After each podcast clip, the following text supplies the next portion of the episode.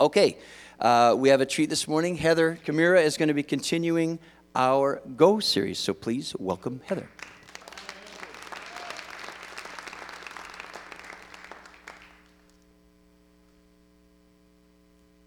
Well, um, happy Valentine's Day. Yeah. yeah. My little girl told me yesterday, she's like, Mommy, it's Valentine's Day tomorrow. And she's really excited. I don't think she knows what it is, but I think she knows that it exists. So, um, so was anyone here on Friday? We got to actually celebrate Fat Tuesday on a Friday.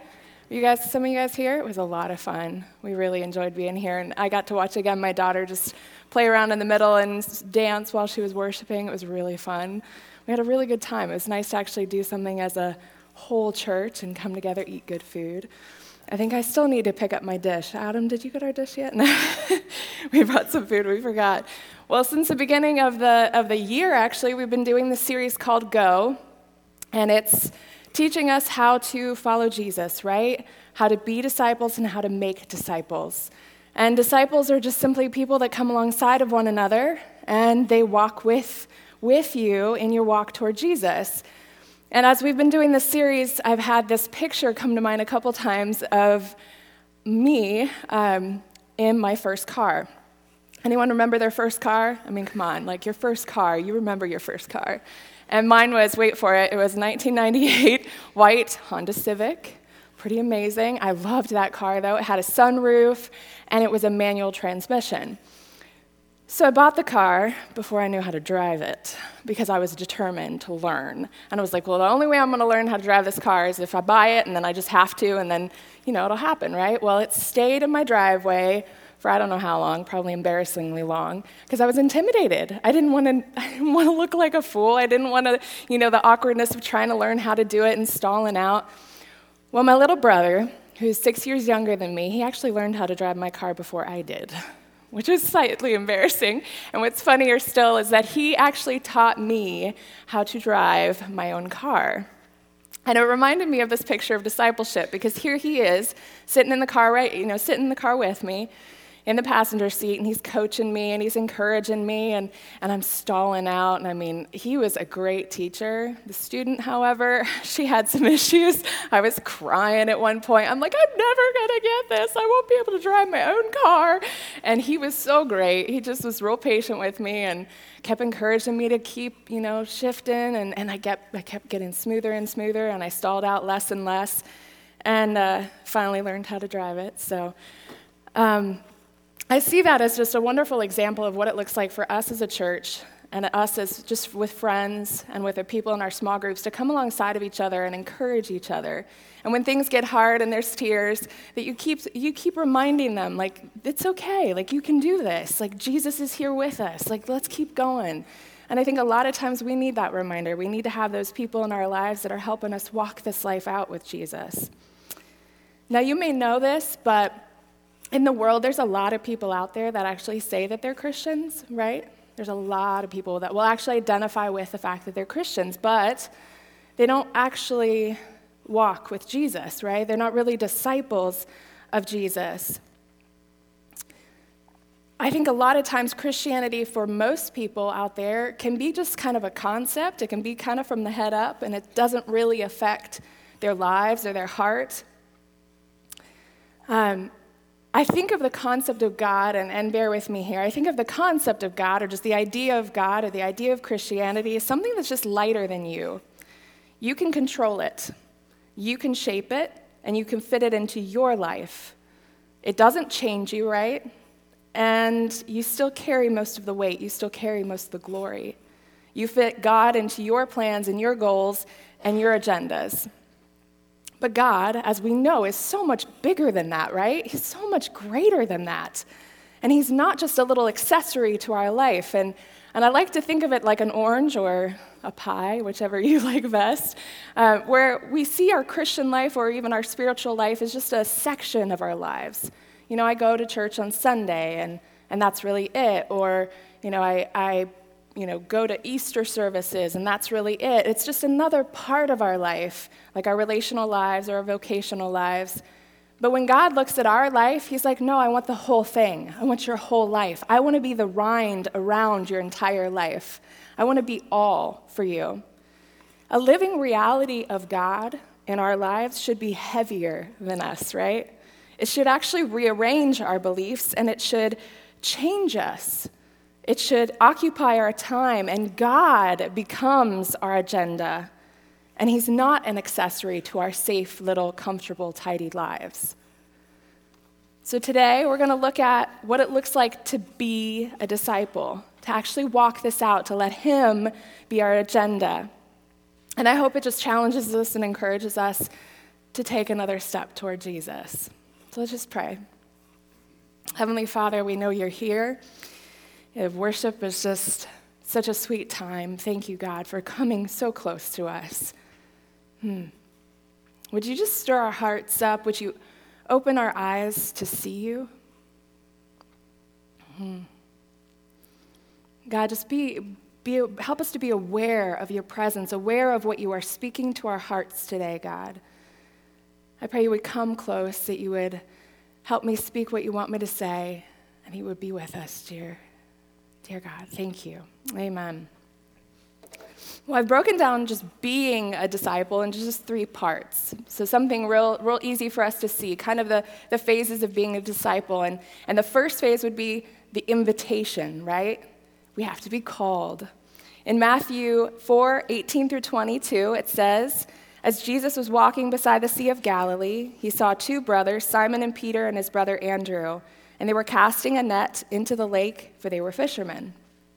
Come, follow me, Jesus said, and I will take you out to be to fish for people. At once they left their nets and followed him. Going on from there, he saw two brothers, James, John of Zebedee, and his brother John.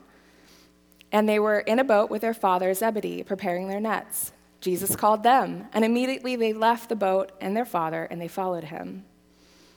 So I want to give you a little background to this. When we see Jesus calling a disciple, he always says what words? Follow me, right? Follow me. Well, that meant a lot back then. For a rabbi to tell you the words, follow me, had a lot of weight to it. So I want to give a little background here. For the Jews, Education was really important. They started out really, really young, memorizing the Old Testament. They highly valued, of course, the Torah, and they started memorizing it at a young age. And as you grew, you got tested and tested and tested along your life to see if you were the best of the best. And if you were the best of the best, you would then present yourself to a rabbi, and the rabbi would ask you questions and test you. And if the rabbi believed that you had what it takes, he would say two words in Hebrew that every disciple would long to hear the words of acceptance, the words of invitation. He'd say, Lek hakari, come follow me. Upon hearing these words, the disciple would then leave his family, leave his village, and follow the rabbi wherever he went. And so coined the blessing, which is May, the, may you be covered with the dust of your rabbi. And the hope is that the disciple would follow behind the rabbi so closely that he actually just get covered in dust. Now, if you had what it takes, well, if you didn't have what it takes to be a disciple, the rabbi would simply tell you, you know the Torah well, but you don't have what it takes. So go back to your village and work your trade. So for us, this scene makes a lot more sense, right? Jesus is the rabbi, and he says two words that every Jewish boy would have longed to hear Come, follow me. And look at the disciples. They're not these typical disciples, they're working their trade, so obviously they're not the best of the best. And yet Jesus calls them. He says, Follow me. What he's telling them essentially is that I think you could be like me. He says, and for them, I think that's why they probably left their nets and followed Jesus, is because, oh my gosh, somebody actually thinks that I'm good enough. Somebody actually believes in me. Somebody believes I could be a disciple. What an honor and what a call. This invitation to follow is not based off of who we are, right? Thank God. it is based off of just his goodness and his love for us. He says, I want you to come, follow me. I think it's wonderful that God is continually inviting all people. Nobody's disqualified. Thank God, no one is disqualified from coming and following him. I think his invitation is constant, and it's for us today. He's asking you and he's asking me, will you take another step toward me today? Today. But what's interesting of an invitation, and, and it's not like Evite where you can just ignore it in your inbox and just not, you know, look at it or, or not respond. Um, an invitation requires what? A response, right? So in Matthew 4, we actually see the response of the disciples or the fishermen who were becoming disciples. At once they left their nets and followed him. And then down again in verse 22, immediately they left their boat and they followed Uh, and their father, poor guy, and they followed him. They left everything. They left all the work that they had done, probably all the fish that was still in the boat. They left. And they followed him because it was an honor. So, what should our response be? What should our response be when, when Christ, when you feel that beckoning, when you feel that, that call in your heart, like He's asking for a little bit more of you, for you to just walk with Him today? What does it mean for us to follow Him in our lives? And I want to just highlight three things under this invitation because they're important for how we make sure that we're still following Him. And I think they're kind of guardrails for us to continue to make sure that we're, we're where He wants us to be. So, the first thing is that He calls us to reorient what we value most, what is most precious to us. I think what, what we don't realize at times is that what we treasure in this life really, really matters. It affects our hearts. Our hearts will actually naturally gravitate toward the things we value most. And we always take care of the things we really value, don't we? St. Augustine says living well depends on the reordering of our loves, not our priorities, not our life, our loves. We can see that our deepest devotion is by how we spend our time, how we spend our money, what makes us smile, what gives us joy, what claims our energy. These are things that we realize, oh, I really value that thing. So there's a, a time in my life where, where God was actually calling me to give something up. And it wasn't Lent, it was a random time where I just sensed the Lord was asking me to give up Pinterest. Anyone know what Pinterest is here? We women know what Pinterest is. Yeah. For the guys that might not know, no, I don't want to segregate here, but it's an app on my phone that is a repository of all these DIY ideas. And it's fashion and it's inspiration for interior and design and crafts and anything really. And I, I loved kind of once in a while going on Pinterest, and I'm like, Lord, why would you want me to give that up? I'm not like doing it a lot. But I was like, okay, I'll, I'll not go on Pinterest for a while. And, and I realized something after a week or two of just kind of avoiding Pinterest, because I wasn't going to really give it up. I was just going to take a break, you know? I wasn't that committed, honestly. But I took a break from it for a while, and I realized something. I realized when I went into Target, I didn't walk through the clothing area anymore. I didn't have as high of a credit card bill. I realized I didn't care as much what I wore in the morning or that I had that perfect outfit ensemble. I realized what I didn't realize before was that it had gotten a hold of my heart. And me getting on Pinterest, even just for a couple minutes a day, was reorienting what I valued was actually showing me, oh my gosh, I need a scarf. I need the scarf that completes the outfit because that is, I mean, look at that. I need that. and for $14.99 at Target, I was just swooped in with no questions asked. And, and uh, I realized, man, Lord, that was, that was your grace. You were revealing something to me that I didn't even realize had gotten a hold of my values. In Luke 9 23 through 25, it says, Then he said to all of them, Whoever wants to be my disciple must deny themselves, take up their cross daily, and follow me. For whoever wants to save their life will lose it, but whoever loses their life for me will save it. What good is it for someone to gain the whole world and yet lose or forfeit their very self? Now, to someone who doesn't necessarily understand Christian growth, this sounds devastating, right? I mean, what does it mean to, to hate your life to find it and to lose your life to discover it? But what Jesus is actually demanding here is not the death of our joy and freedom and potential and Pinterest. He's actually saying it's the birth and the reality of your real joy and freedom and potential. Through dying to yourself and saying no to your just instinctive natural urges, I'm actually going to free you. So no longer you are bound by your own desires and wants. You'll be bound by my desire and wants because those are the best things for you. And that will truly, truly free you. The call to be a disciple is a fundamental redirection and reorientation of our lives toward our affections on God. We must make sure that our supreme treasure in our lives is ultimately the Lord, that He is our first love, that He is our pearl of great price. But there's a price, right?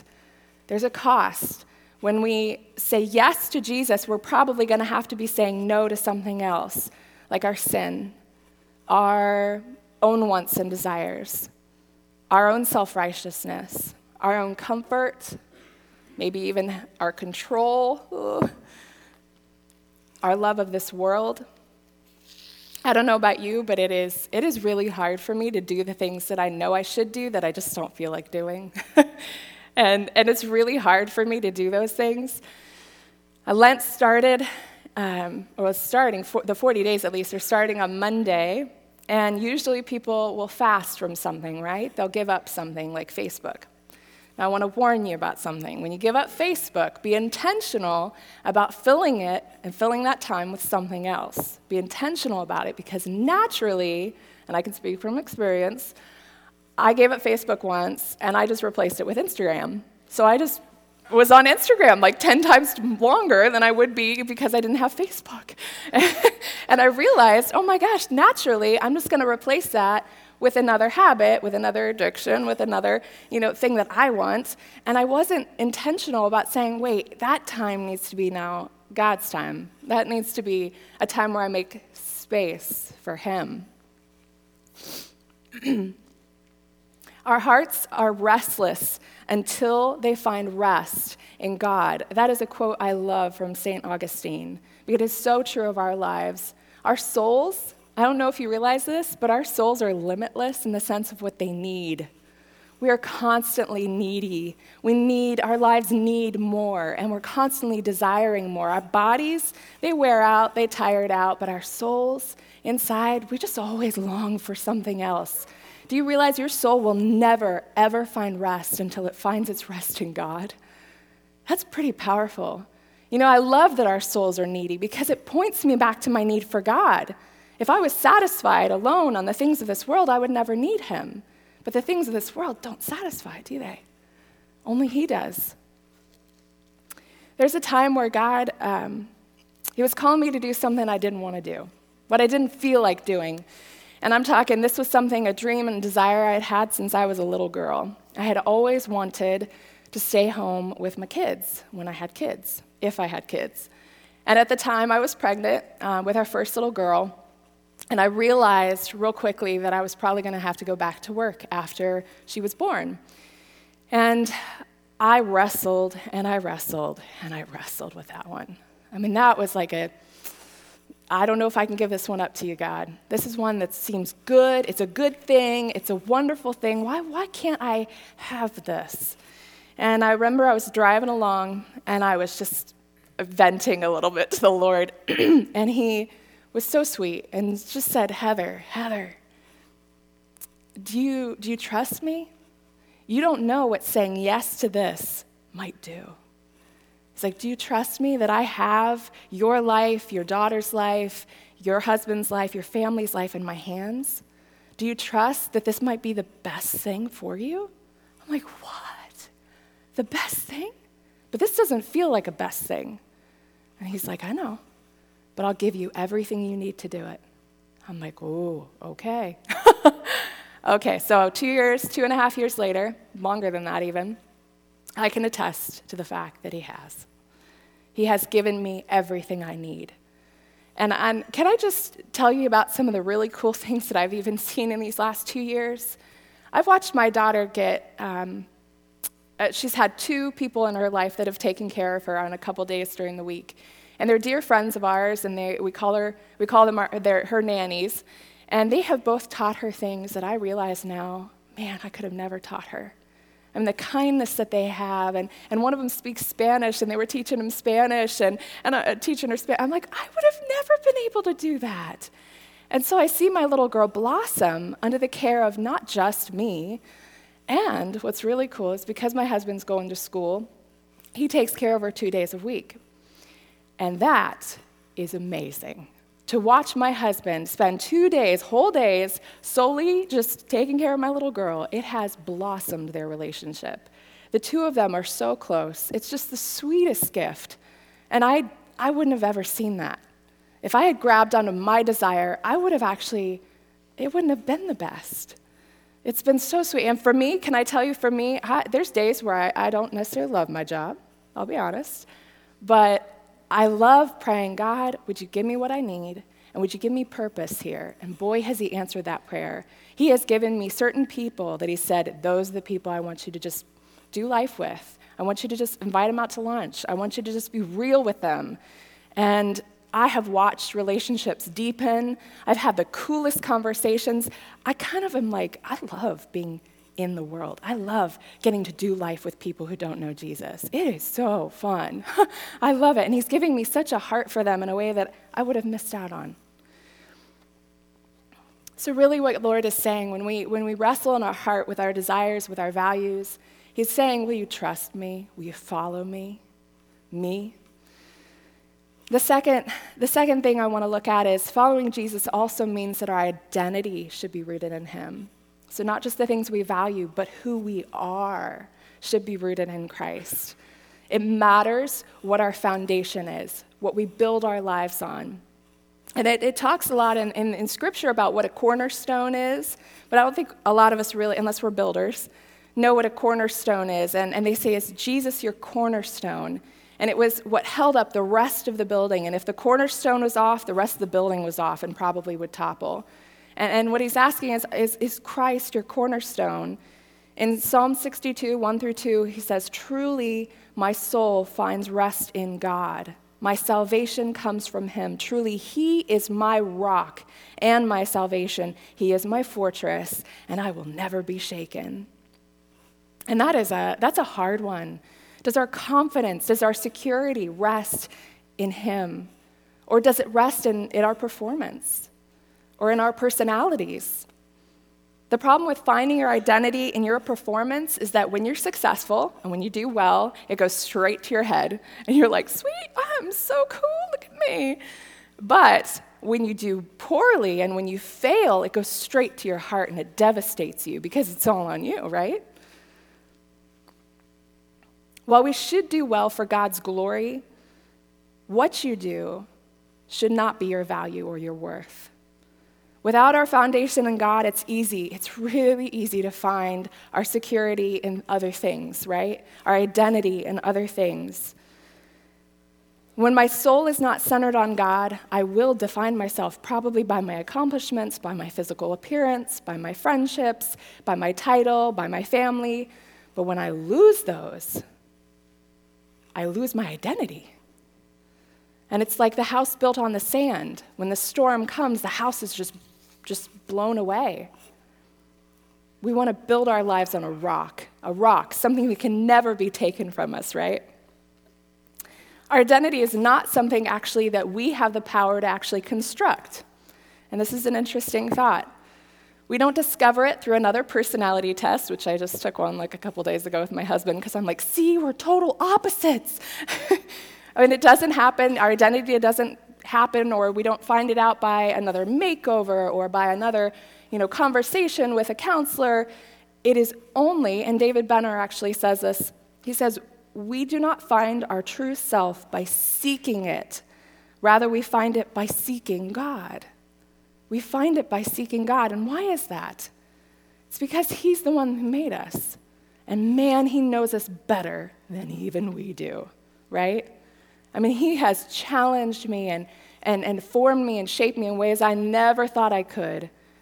But He knows me, and He knows what He's called me to and what He's built me for.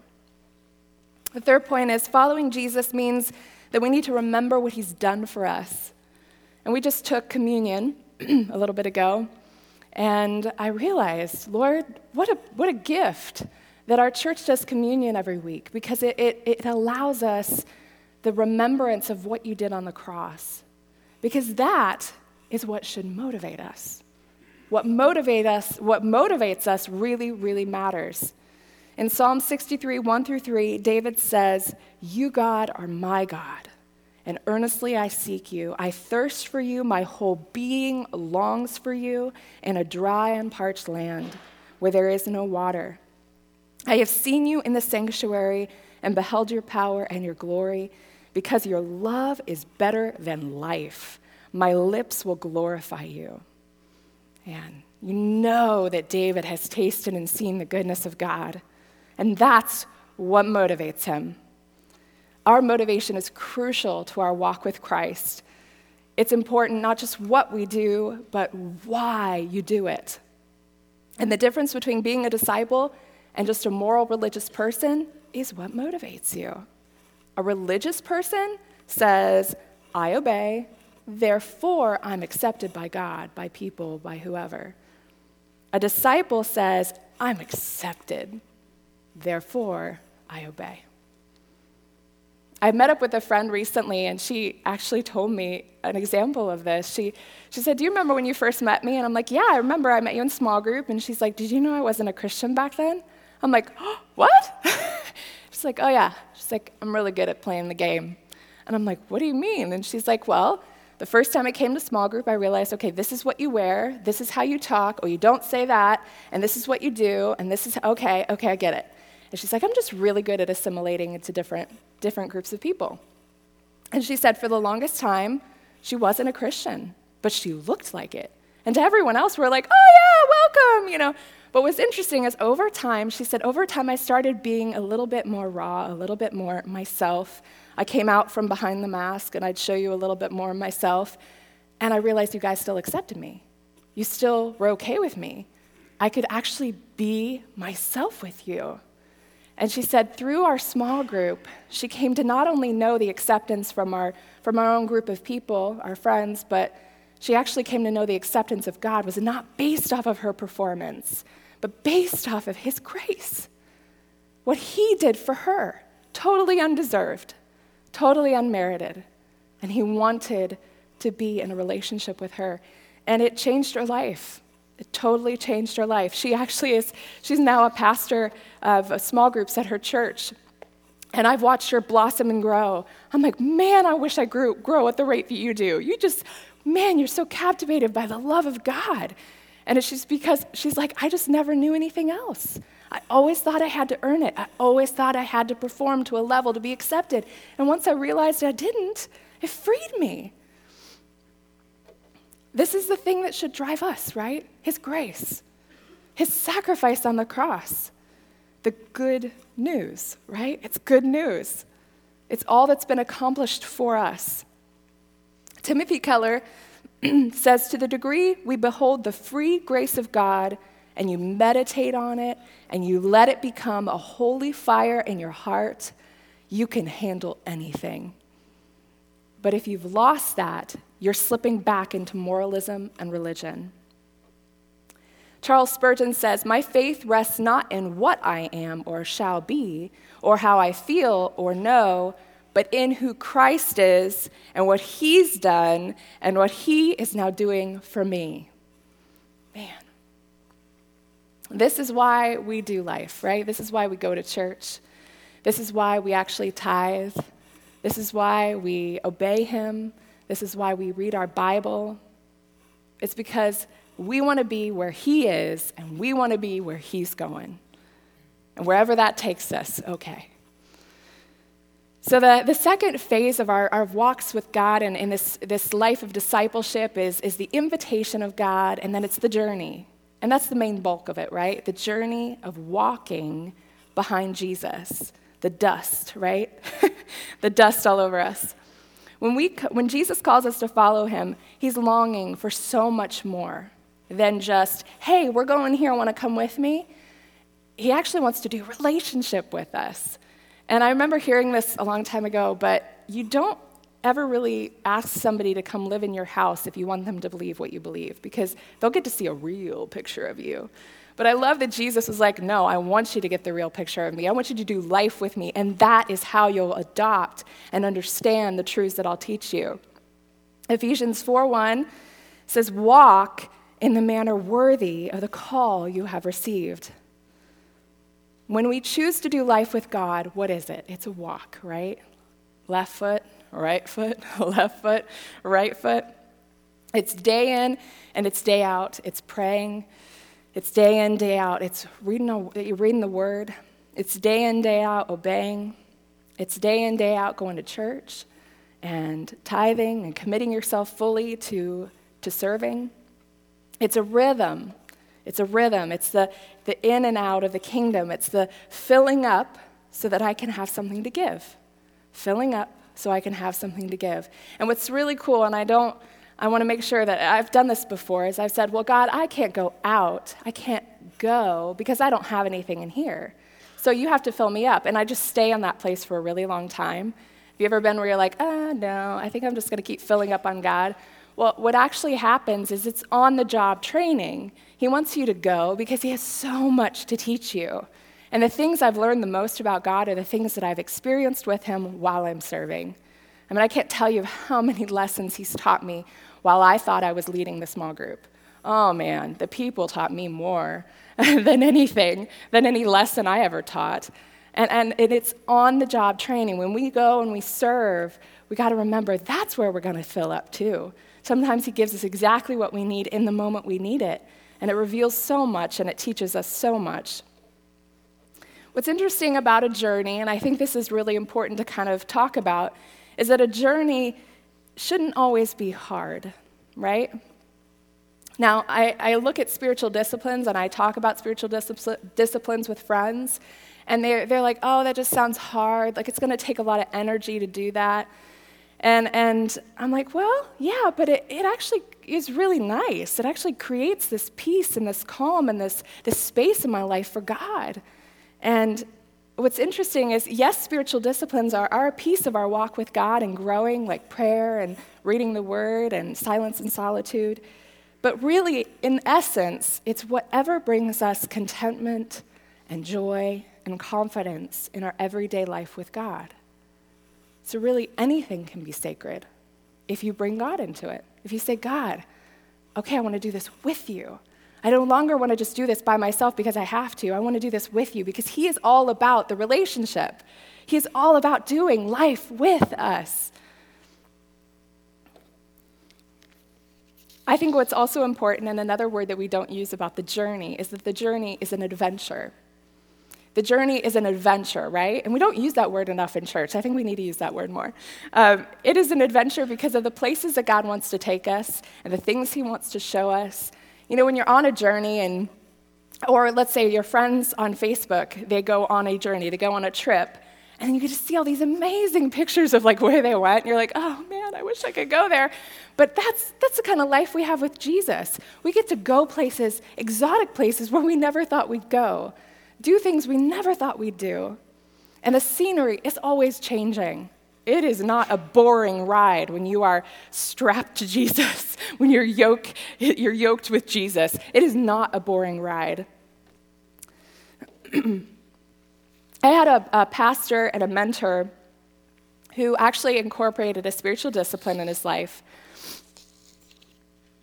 Oh, well, I'll, I'll share that story in just a second. But um, another point I wanted to make too is that scenery, the scenery not only changes, but the seasons change. The seasons change. We have winter, we have spring, we have fall, we have spring, fall, summer. um, so we have lots of different seasons in our walk with God, right? So that not only is the scenery changing, but the weather's changing. There's so many dynamics. It is not a boring ride.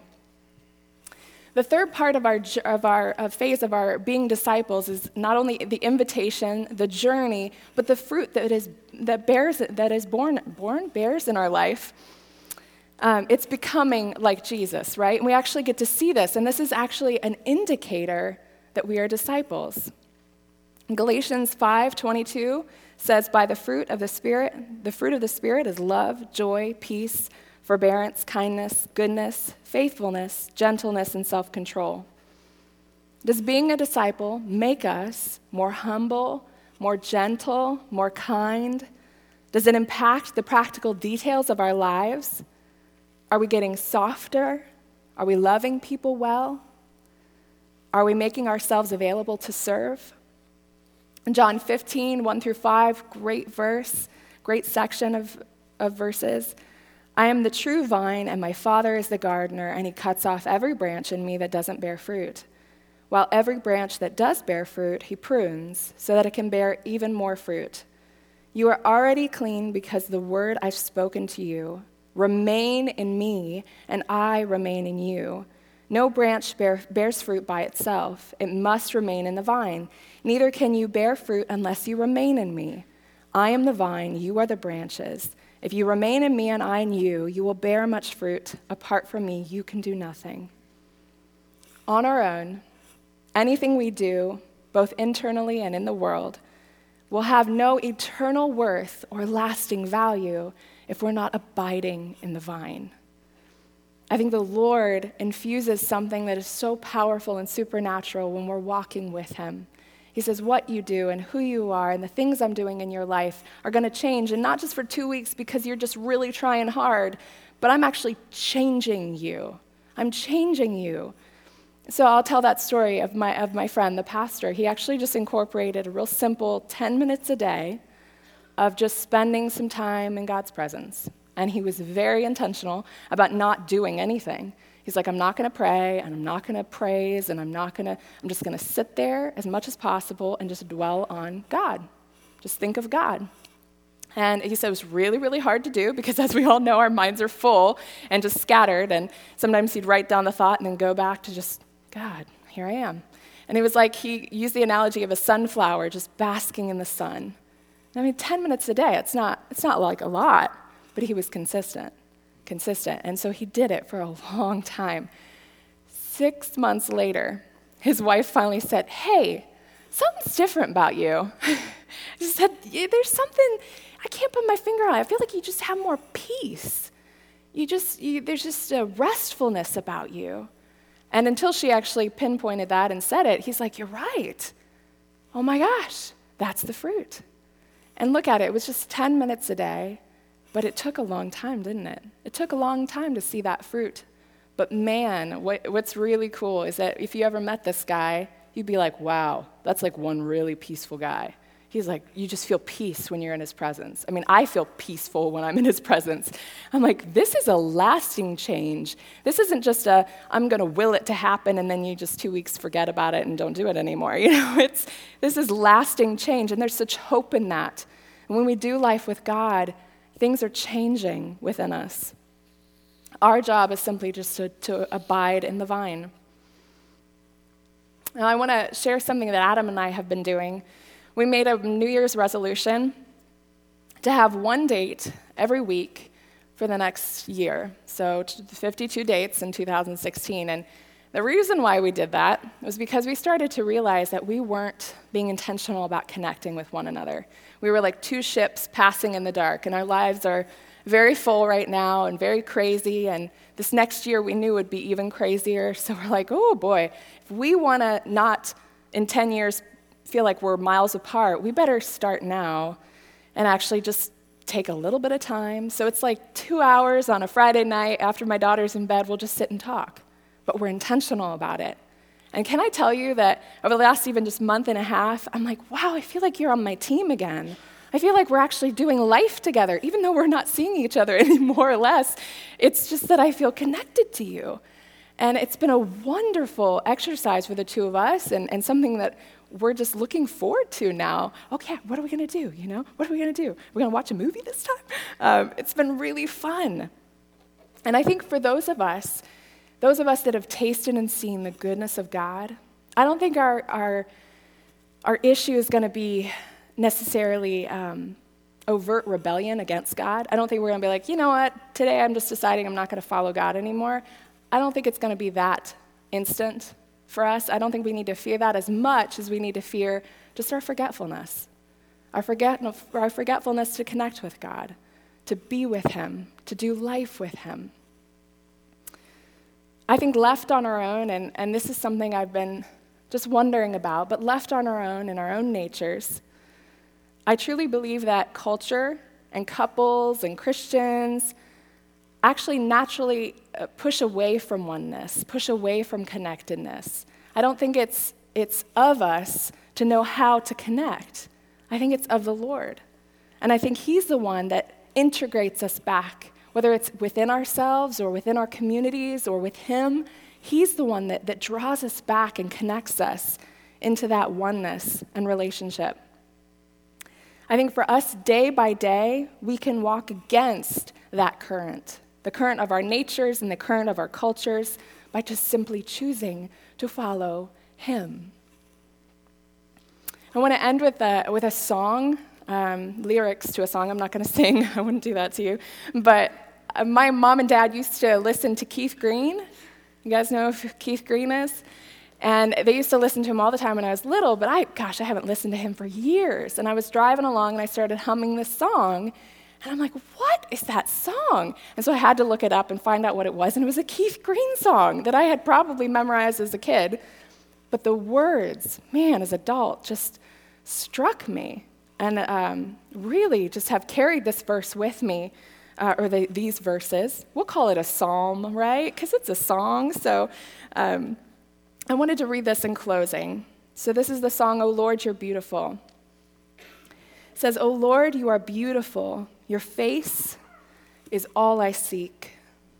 And when your eyes are on this child, your grace abounds to me.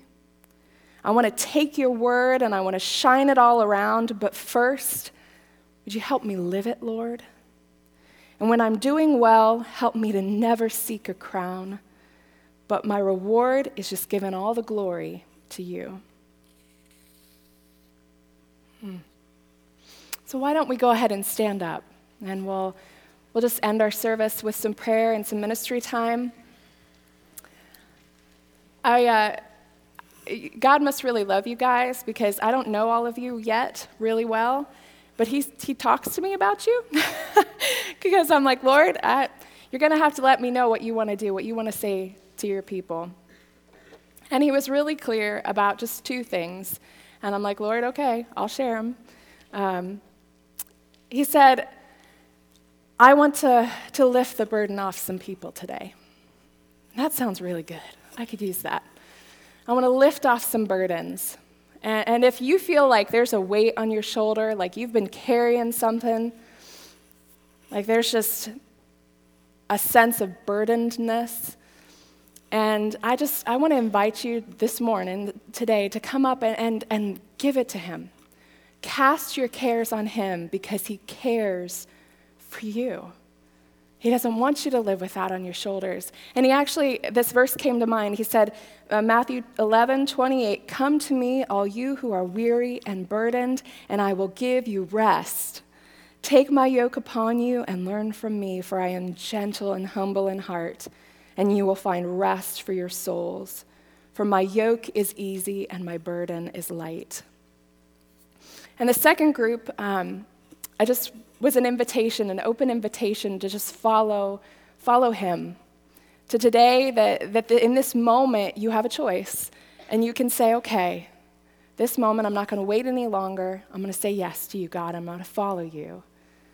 And, and I think that there's some things that he wants to, to maybe ask you to also lay down so that you can walk and stand and, and follow him. Whatever it would be that you would want to lay down, and, and you might know what that is. So if you want to go ahead and start coming forward for prayer, I know JT is going to lead us in another worship song here. We're just going to have some time to minister to one another, to just bless one another as we lay things down before the Lord. This is your time with Him, okay? This is your time to lay things down and say, God, I don't want this to burden me any longer. I don't want even my time with you to feel like a burden. I want it to be light, God. So come on forward. Come on forward and we'll, we'll pray for you. Um, if that's you, if you feel like that, that touches your heart, like that invitation to lay things down before the Lord today, or that invitation to say, okay, yes, God, I want to follow you, come on forward. So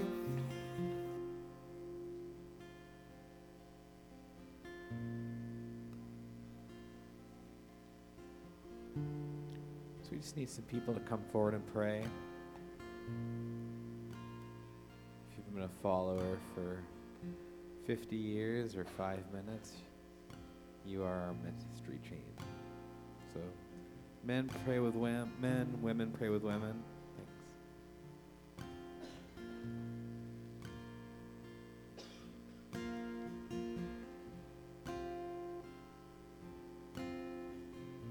Need some more women prayers.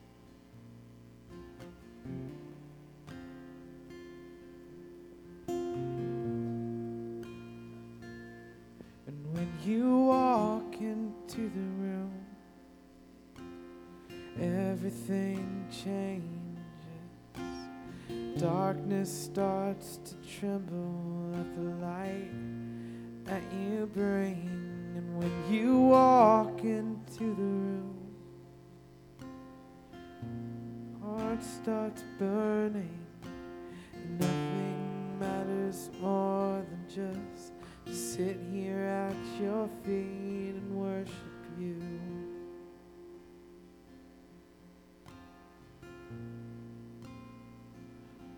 worship you.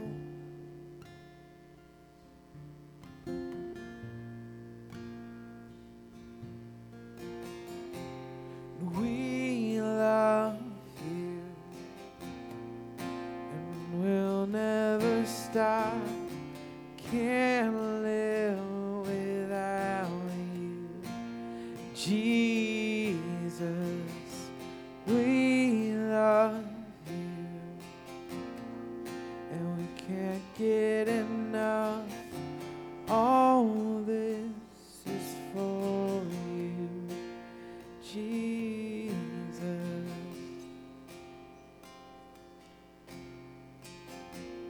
I get a sense that there's maybe some people here who are maybe afraid to come up, but the Lord is saying it's not too late. Come up and get prayer.